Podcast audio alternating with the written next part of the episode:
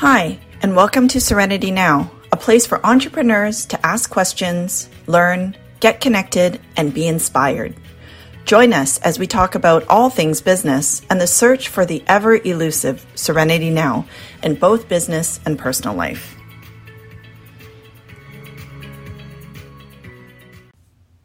In this episode, we have Katie and Claire of Friendly Composting, an innovative company that serves those who need compost pickup services in their region. Katie and Claire are not only business owners, but also students. This is the first episode of a unique format where Serenity Now for Entrepreneur panelists serve as a sounding board for questions, discuss concerns, and propose tangible steps that business owners can take to elevate their business. We will be chatting about financial options, including loans and grants, and the importance of understanding cash flow and costing. If you are a startup business seeking guidance to take your company to the next level, this is a great episode for you. Let's take a listen. Tonight we have Friendly Composting, Claire and Katie as our guests, and we have Glenn from BFL Canada listening in. So I'm Claire from Friendly Composting, and this is Katie. And we have started up in Kamloops a weekly compost pickup service for residents and also commercial. And then additionally, we do local product delivery to our, our composters as well. So each week we uh, provide or we provide a recycled compost bin to our composters, and each week we go around and collect them, leaving them a clean bin behind, and then they have an opportunity to um, shop all of our local products, and we deliver those goods on their compost pickup day. Thank you, ladies. I'm so glad to have you here. Um, and so we're going to start off with some very basic questions about startup financing, because I think with COVID and, you know, just people also assessing whether or not they want to stay in corporate, many businesses are starting up. Um, so one of the questions that you had was uh, to do, had to do with getting funding as a startup. And we're super lucky because we've got Rita on the call who um, actually goes into financing. So, Rita, give us a, a, little bit of an idea of what type of funding as a startup um, people should expect to be able to have access to. Um, and then I'll jump in after that with um, my perspective on grants. It's kind of the scariest question of all time, right? Is asking about finance. When it comes to startup financing, I'm going to say it's it's a little tough out there. It's always been a bit tough, but now it's even tougher with what's happening in the marketplace. Uh, so when it comes down to startup financing, the biggest thing I would recommend that you do is really understand your position. And that means who you are, as a company, and I'll let some of the other folks take that away later as you get uh, get into more details. But the big piece is your budget and understanding. So you're in the compost business, so it sounds like you are taking bins to people. So I'm sure there's a cost to the bins. So understanding what those are and how many bins you require uh, on a weekly basis, and as you expand. And then you also need to understand what are your other costs that are involved in this. So there's gas, there's fuel, there's uh, expenses. I don't know how you're getting to and from and such. Uh, so listing out an entire uh, understanding of your budget and your startup costs. And then from there, what you also want to do is understand a little bit of how you're going to actually make some cash. So something called a cash flow forecast. And you basically start writing down well if i sell this to this person and then how many times over per month and then when i collect my money. Uh, and so you kind of are able to chart out potentially something like projections which tell you month by month how much might be coming in. And then based on what's coming in versus what's going out you'll be able to have something at the end. And that number at the end is what we call your kind of end cash flow and that's what you use to service any debt you're requesting. So if you're requesting $100,000, you can request it in the form of many different vehicles. But in the case of some of the startups, you you might need a term loan. So it's just a it's a dump of funds that go in, and it's over a number of years with a rate of interest. So it's a declining balance. The other option is potentially a, a line of credit, which is akin to working capital. So it kind of goes up and down as you utilize it as so funds come in but then you have to pay things out and then it just goes up and down uh, and then and then there's other things like credit cards But the first and foremost piece of startup financing comes from you, mm-hmm. each of you. so blood, sweat, tears, and your own cash and in kind. And you know it. I'm sure you know it. You've lived through it. But those are some of your first pieces. Once you have some of those pieces established and understand that, then you can go walk into some different areas of requests for funding. And there are some specific institutions, uh, some potential grants. I'll let Stephanie speak to that on there. Uh, but I'll I'll just pause now and leave it uh, yeah, so, back to Stephanie. Rita, let me ask you a clarifying question because I think this is something that often is challenged with entrepreneurs is would you say that these lines of credits and these term loans are things that startup businesses actually can access? It, you know, uh, what most people will tell you if you're kind of asking questions out there from standard institutions, they're going to say no. The answer is no. You have to wait two years before we'd even look at you to prove that you're established, that you've got something running and on the ground. What can I tell you who's done this and have worked with just over 10,000 companies? You can do it right off the cuff, as long as you have your setup correct, which is what I was discussing earlier your budget, understanding of your costs, understanding of your cash flow. You have a tight understanding of all of that. And and these are not just like I'm just picking numbers from the air. No, I have real qualified understanding and assumptions and I put that into some projections. Uh, there's a lot more to it, but I'll just try and keep it as simple as that. Yeah, so I'll speak a little bit because my line of business is in grants, and then I'll turn to Peggy and chat about you know the tax credit side of things in a minute as well. But definitely on hiring, and so probably both of you are looking at potentially hiring people. Lots of different programs out there that would bring in um, the demographic that the government is looking to support. So I tend to work more on government grants. So those would be the uh, students is a is an excellent program to look at interns and co-ops. Maybe your business is more seasonal at times, and so you'll find that gives you a little bit more flexibility. And some of these grants are 50 to 75 percent. We've even seen 100 percent of wages covered. Um, and then there's other ones for those in post-secondary and after they've graduated. But many of the grants are geared to those under the age of 30. Oh. And so, Peggy, I don't know for this line of business if tax credits would come in, but maybe um, you also have seen other creative ways of getting some financing as a startup. I'll let you speak on that. Um, no, I, unless you guys are doing some work in establishing a new process or a new product, uh, I don't see that there would be any SR&ED grant is what I work in, and that's a tax credit. But um, I'm thinking that because of the nature of what you're doing, falling into sort of the agriculture and um, you know clean air, clean water, all that, there might be some grants with the SDTC, which is a um, program that we should talk about, Claire and Katie, because um, really it, it's about reducing uh, harmful agents in the air, the water, or the environment. So um, that is something that the government actually gives you a big load of cash if you are successful in obtaining that grant. And it's really about writing a good application. Um, just to, you have, I think, um, in one of your questions, um, you know, how do you get this funding? Who do you go to? How, how does it work? Both Stephanie's company and mine, when we work on grants for companies, we work on a percentage of our success. So we will, I mean, sometimes there's a, an application fee that you may have to pay for certain grants, but for the most part, um, we're the kind of um, service that once we identify your needs, we look for what might fit for you, we do the application, and when successful, you pay us. So it's a win-win, especially for um, companies that are startups and people looking for money. Often that's the only way they can engage us. So um, mm-hmm. that's a good possibility for you too. Is it common for yeah. companies um, who help with grants to ask for money upfront? Is that common, or is it mostly pay out, paid out once the grant's obtained? Um, it does depend. So certain grants you actually can't take a success fee on. There's a limited number that you can, um, but typically it depends on the level of service. And so for us, um, we tend not to work with as many startups at Granted, um, but it is, and, and so as a result, we work with companies that are a little bit more established. And so we do take a upfront fee, but we also take a success-based fee. And so we balance that out a little bit.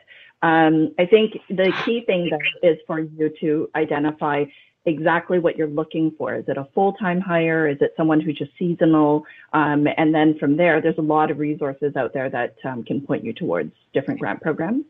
Um, I will just mention before I turn to Candice um, to talk about positive cash flow is you should expect that grants are not paid up front. And so I think also with Peggy's uh, line of work, she'll be able to, you know, speak on that later as well. But a lot of it is you do need to cash carry and cash um, forward the, the funding so that you have you know you have that cash flow available to pay someone on payroll and then usually halfway through or at the end of the program you can um, you can collect on the grant. And so that's something that is really you know quite different from what people expect. They think there's a pot of gold out there for female and you know different uh, demographics youth um, and that oh where's the money? I, they should be giving me 10,000 or 20,000 to just be a startup. And the, unfortunately it doesn't quite work like that. So just keep that in mind. Um, but speaking of accounting we've got Candice on the call and I'd love to understand a little bit more um, for Claire and Katie on evaluating and working towards positive cash flow, because that is absolutely your area, especially at the startup stage. Want to chat on that? So of it, so there's no magic to having positive cash flow. The cash has to come from loans, your pockets, or profits. So, but the important thing is what you do with that cash once you receive it the businesses that I see that do not do well do not understand where their money is coming from and where it needs to go. All of a sudden, they see an influx of cash into the bank account and think it's Christmas. it was just Christmas. exactly. Exactly. But they think it's Christmas and that they get to buy all the presents. Um, and then April rolls around, and I have to give them the bad news that that the good news is is that yes, they made money, but the bad news is is now there's a tax bill due, um, and and they did not plan for that. So then they end actually end up in a worse off position than they would have been if they understood where their money was coming from and where it needed to go. So be very skeptical when you start having cash in the bank. Make sure you understand where your money needs to go before you start spending it. Um, and keep your personal finances absolutely separate from the business. If you if you think you are profitable enough to be able to draw some sort of earnings from the company, draw the earnings. Put it in your own bank account. Don't spend money from the company bank account. Keep it absolutely separate because otherwise you will not understand where your money is coming from and where it needs to go. Yeah, and I'd love to hear Nina's um, kind of approach on because you started Nina a couple of businesses and being our marketing guru here. Um, you know, you kind of it's starting up. You really need to be careful where you're spending your funding. So, where where would you say about your experience in working towards positive cash flow, and especially at the startup stage? So yeah, everyone's um, had really great thoughts on this so far. So what would I, I would say to you guys is um, just talking about what Candice said, where the money is coming from. So understanding that and what portion of it is yours. So you have something called funds and trust. That's your GST. so that is not your money. you do not spend it. So that gets put aside first of all. Your taxes need to be put aside. What you think you're going to be paying.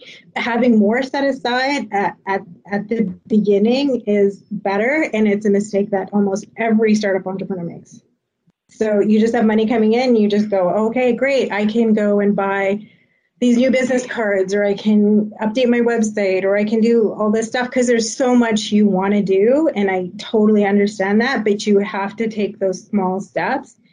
And in today's world, everything is insta, instant. We want instant success. We want instant recognition. We want instant a recognition for, hey, we've got this great company and everyone should know about it and everyone should be a part of it.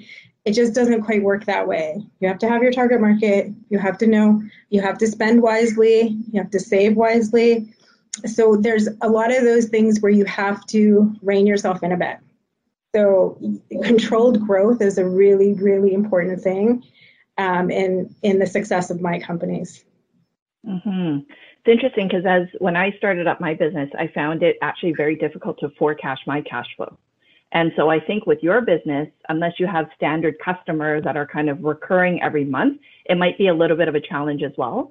Um, so making sure that you also keep, you know, a certain percentage, maybe it's 20% of your cash aside, um, you know, minus all the taxes and things that you are already keeping aside. Just to have a little bit of a buffer there is going to be helpful as well. Um, so let's talk about yeah, this balance of, you know, Candace mentioned personal finances, um, and then you're tied to the business, and then how do you make sure that that stays separate? So I'm actually going to go back to Candace and then over to Peggy to chat a little bit about that. So yeah, so keeping your finances separate, I alluded to that, and ba- and basically the trick is is that the money that's in the business account doesn't belong to you. Yes, it belongs to you, but it doesn't belong to you. So if you need to put money into the bu- business, put money into the business account. Don't spend from your personal account for the business and don't spend from the business account for your personal life. So if the money if the company needs to give you money, it needs to be transferred to your personal account so you can spend it there and if you get, need to give the business money, you need to transfer the money from your personal account and spend it from there. That is the if that's the only thing you remember, it will take you far. I have businesses where you know the the people are retiring i'm still struggling with this. So and the only way i yeah. made headway is when they they had a gst audit and they got assessed for two million dollars. They did they owed they ended up owing two thousand dollars but they were assessed two million dollars just because cra saw all the money going in and out of the bank account and assumed it was income. So we had to trace oh. it all. So that's a horror story obviously but it happens. So mm-hmm tip on my end before I pass it off to um, Peggy is I have a separate credit card and debit card, separate completely for my business expenses versus my personal. And you have to be really careful. You can't be like, oh, I'm at Costco, and so this is my personal card, but I'm buying business stuff, and so I'm just going to charge it here anyway. Like you just have to be really careful about how you do that. And so that I think will also help your accounting and help you understand what's actually available for your business. One thing that I wanted to mention is, you know, when you're a startup, um, you know, your own resources take you so far, and you know, you do get that confusion between personal and business, and I've seen some catastrophes in in in that area. But you know, you got to you got to play that out. So where can a startup look for cash? I would just want to mention the monster in the room is, is people who want to invest in your company.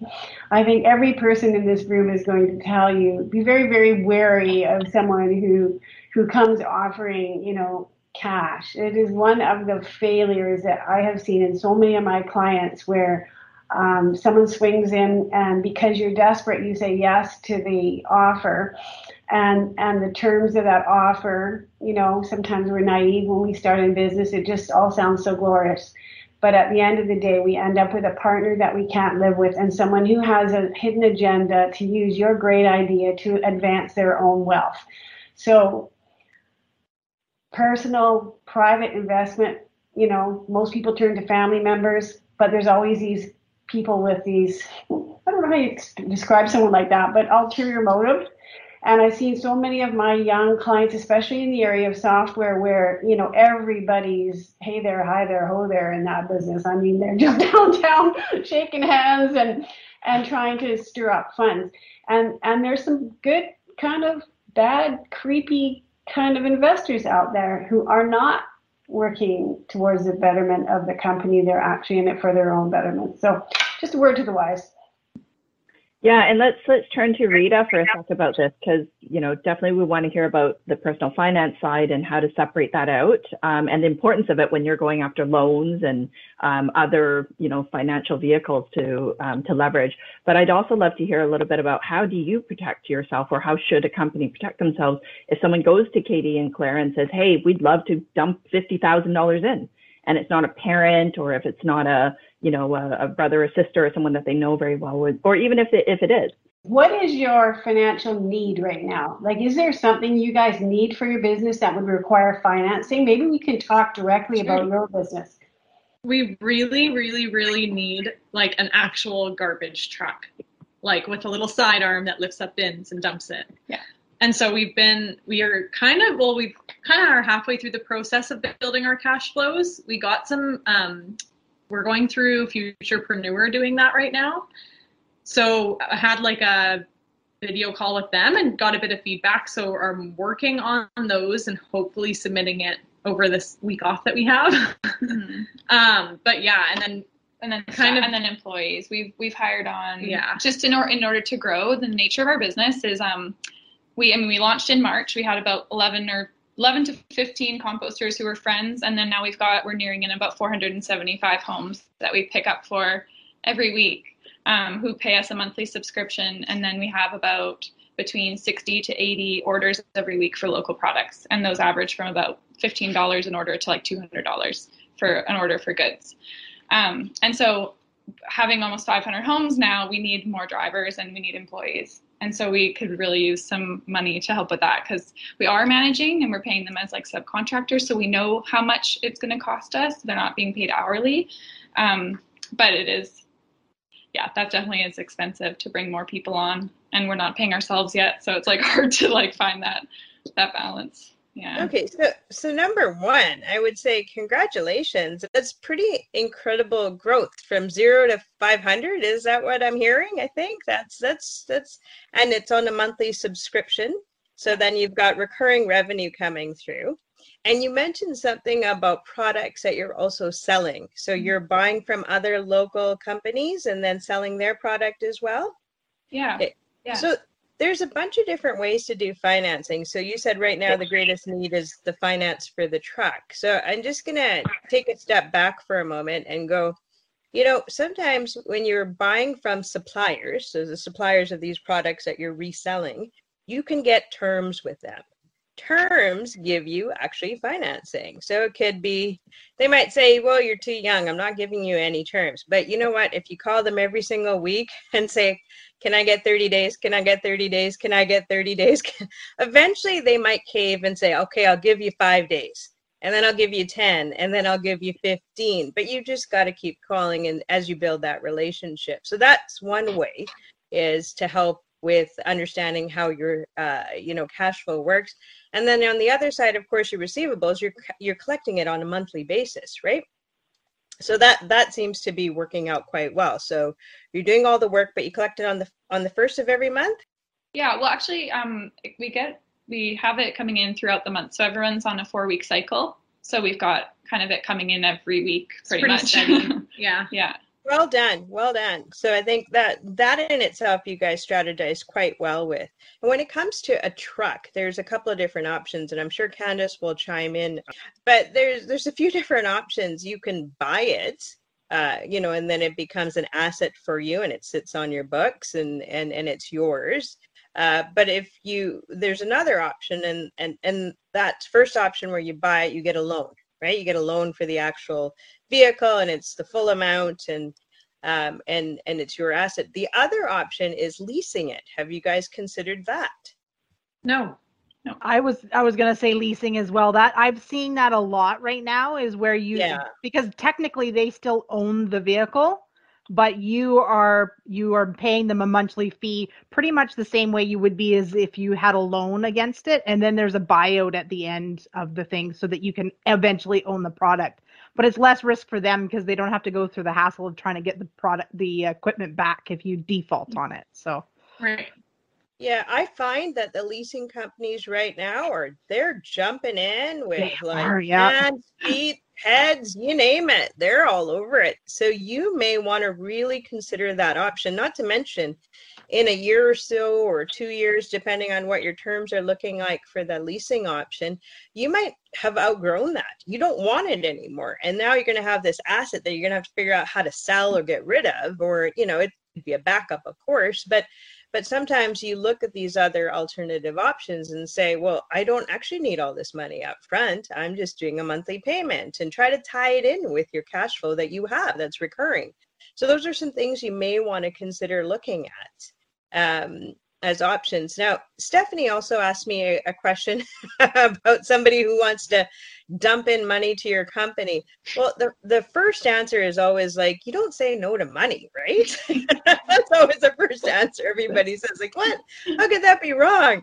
But, but I always say whether it's getting uh, you know a loan from a bank or working with a leasing company or getting money from investors, what are the terms and conditions? of that because there's always some terms and conditions and so the first thing you say oh well you have to pay it back yeah but but it's not just pay it back it's how fast you have to pay it back or and or what else comes alongside of it. So always say hello. That's my first thing always say hello. The next thing is never share any information until you actually have a non-disclosure agreement in place so that if you are if they are serious they're going to be actually able to review it sign it and then you're okay to start sharing some information. You still don't need to share everything and then from there you turn around and say well what what is it that you will bring to the table? Because sometimes you want some silent people basically give me the money go away i don't want to talk to you and don't interrupt my style and how i'm running the business. Other times you want more of a strategic support where you say i'm actually not well versed in this area and i know we need to focus there so if you can bring that skill set to the table we'll take your money and your skill set and let's keep running but but there's different ways to review that. Some people say i'll give you some funds and you know there's a rate of interest or there's a dividend but you really need to understand the terms and conditions. And so so really just have a frank and open conversation. What what's the return? What do you want in return? And you know you also have to look at yourselves and say what do i need? What do i want in return? Mm-hmm. And and so i think that a lot of us have been approached uh, on the panel, and we've had uh, some interesting and some not so interesting times with uh, partners and shareholders. Uh, and so we're all a bit gun shy, very much so. Yeah. And so yeah. the other part of the whole piece is do you want to dilute your company? Uh, you know what part of that uh, you know is is yours and what's theirs it's it's nice when you've done all the work and you're you know, because you're now out of funds, but you've done all the work all the way through. And then at the 11th hour, someone rings the bell and says, Hi, I'm here. And you're yeah. so desperate, you just say yes without reviewing. And and and that's the time when you call one of us. Please call one of us. we'll all take the call. Uh, you know, that's that's the scariest moment of all. So ho- hopefully that gives a bit of understanding. It does. Yeah. Thank you. So let's let's talk about this leasing versus you know actually buying out and and whatnot because I think leasing is being a newer term for you and and Nina I'll have you jump in in a minute because you buy equipment for your business as well. But Candace, tell us a little bit about why lease versus why pay it out versus just buying it or you know getting a loan for it. What what are your thoughts briefly on that? Well, historically, we I've suggested people gravitate toward leasing when they leasing when they have an asset that they don't necessarily want to keep at the end. Um, because the you know you know like if you use a car as an example, if you're the type of person that buys a car and you lease it, and then at the end of the four one four year term, you plan on paying the buyout, and then you either have to borrow the funds and finance that buyout for that car um, or or you have to you know take some money from somewhere else and have an opportunity cost for that those funds then you usually end up and and then you drive the car for another five or six years then you've you've probably paid more for the car than you would have if you just purchased it outright to begin with. So leasing in that in that scenario doesn't make sense but if you have an asset that that very likely will need to be replaced at the end of its lease term, whether it's because that's your choice or because it makes you know financial sense to do so, and a garbage truck I could see possibly makes gar- sense to do so. I'm guessing they get beat up a bit. There's maintenance costs that escalate the longer you own that vehicle. Um, and you know like the the inspection costs go up and all that kind of stuff so um, leasing may make more sense because it like like Rita said at the end of the term you don't have to figure out who to sell the garbage truck to. Your worn out garbage truck you can just hand it back to the leasing company it's their problem. And then you can turn around and start another lease and then that way you're refreshing your equipment um, which sounds it might sound a little decadent but if you think of it from a maintenance point of view it may not be. It's one of those things where you'd have to seriously look at the numbers and the forecast and see which one makes sense. But the leasing will be a little bit easier i think to get than the the traditional finance loan because the title of the asset remains with the lessor and I do find with leases, they tend to charge a little bit more than what you would typically yeah. pay on a monthly so that they also know that they're going to make some money out of it. We're going to go to Nina to tell us a little bit about kind of her business and how she's bought equipment. Then we'll go back to Rita again um, to chat about this. So just one other thing on leasing on vehicles, you just have to look at the terms really carefully, especially kilometers.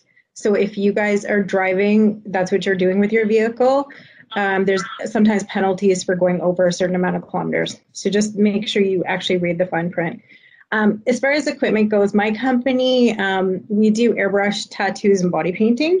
So I buy a lot of equipment for airbrushing, compressors, that kind of thing. So there's the daily use equipment. And so what I did really early on, I'm in year 16, so I'm a little further along than you guys, um, is that we became a distributor of Iwata, which is the best airbrushing equipment in the world. So, so we then instead of paying retail, we pay wholesale. So it's fantastic for us and then we're able to resell now i was at a point in my business where i was buying as much as a small art store would so it was fine because i didn't really have to sell at all to anyone else my company was buying enough that we met the requirements for wholesale and and and having that distribution agreement with them. So you know sometimes you have to get a little creative and look at those options when you're a young company right? Like you have to find out ways where you can get those lower costs. What can you do right?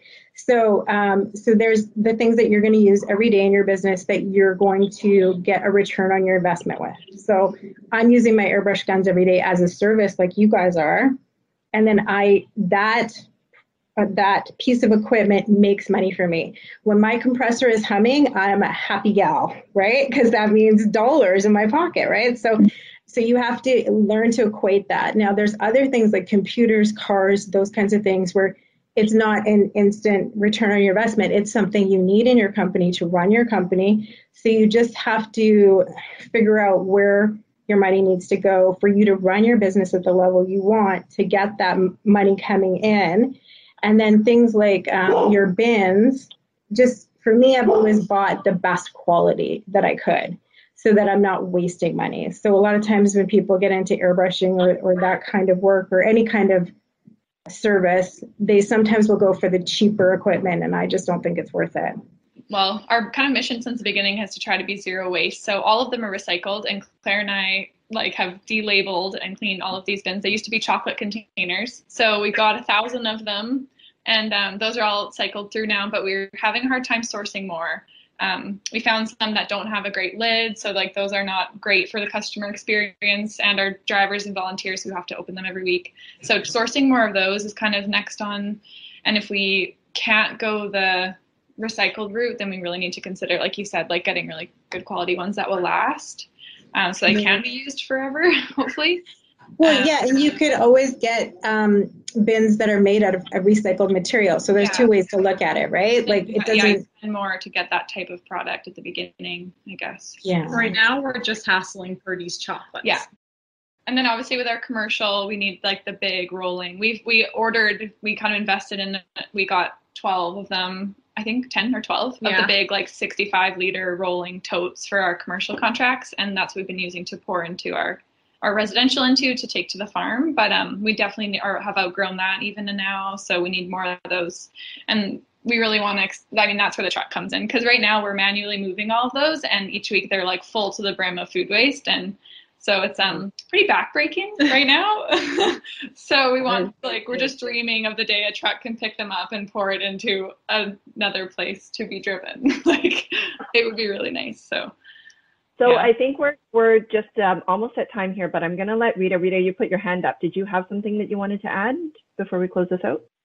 Uh, yeah, no, it was along the leasing story. I, I think that one thing to really keep in mind, though, so um, is that every business is unique. Your business has a lot of different moving parts, to say the least, and you know, kind of pun or no pun intended. Uh, so I think it's really important to really dissect each line and each revenue stream, and so each each of those line items needs to kind of stand on their own and be understood. Um, one of one of the big things that I really encourage you to do, since you're getting some support with, uh, you know, my good friends over at Futurpreneur, is really understand your costing. And if you haven't taken a moment to work on that aspect of the business, it could really, really rile up everything else in the understanding of the business. If you don't have your costing right, you don't have your margins right, means you're probably not pricing right, which means you may not be profitable and or as much as you could be. So it's really, really important to take a moment and a deep breath. I know you're working, you know, crazy hours and, you know, 500 clients, but take a moment to step back and and work and iron out the costing. Really take a moment to review that budget. I'm glad you have you know a week off where you're getting a chance to you know work on the business which is great. Uh, but you know those are some of the the key pieces that i would like you to walk away with as well. And when it comes to you know working on the business it's great. You've reached out to a few different advisors and some support. Sounds like you guys have enough passion to drown all of us, which is fantastic. I love it. Keep it up. Mm. Uh, you know, the industry that you're in is is obviously a much needed and, and a sought after understanding and industry. Uh, I think there's more out there uh, in terms of support when it comes to either grants or institutional funds or a combination of them as well. Uh, Nina hit on something too is don't be afraid to be creative and I think what Peggy also said, don't be afraid to ask. It doesn't sound like you're afraid at all, but uh, you know, just keep asking. I think that's that's where you're going to be. And as you as you work on some of the different aspects of the business model, uh, you know, when it comes to your bins, uh, you're you're begging Purdy's, but maybe uh, look at some other way you know there's other opportunities you can work with them on and they're going to throw out a crazy word called a joint venture and people are going to say that's nuts you can't do stuff. Yes you can. You can do pretty much anything. Just ask. And that's that's the biggest trick of the trade is just asking. And and then you know go for it review the risks make sure you're understanding that have a great team. Sounds like you've got a great team there uh, but just keep it up. Uh, you know your clients themselves probably would be happy to support you in many different ways. Uh, you just may not have had a chance to reach out. So uh, I'll leave it there for now. Thanks, Rita. So I, I do want to go through maybe five key things that we learned like there's a lot of information about cash flow, and um, we talked about leasing of um, you know your your trucks, um, maybe even some equipment that you need. Um, Peggy mentioned that private investments is just something to be aware of, and Rita followed up with um, things like you know just making sure that you understand what it is that you really want is is going to be key to that, um, and then costing and making sure that you know whether you keep your when you keep your finances uh, personal versus business, how to manage that, but also how to um, ensure that you keep your your costs at a, a, manageable level. So those are some of the lessons learned that we um, chatted about here. Um, and so I think we're going to finish off with that. So what did Katie and Claire of Friendly Composting have to say after their episode of the podcast?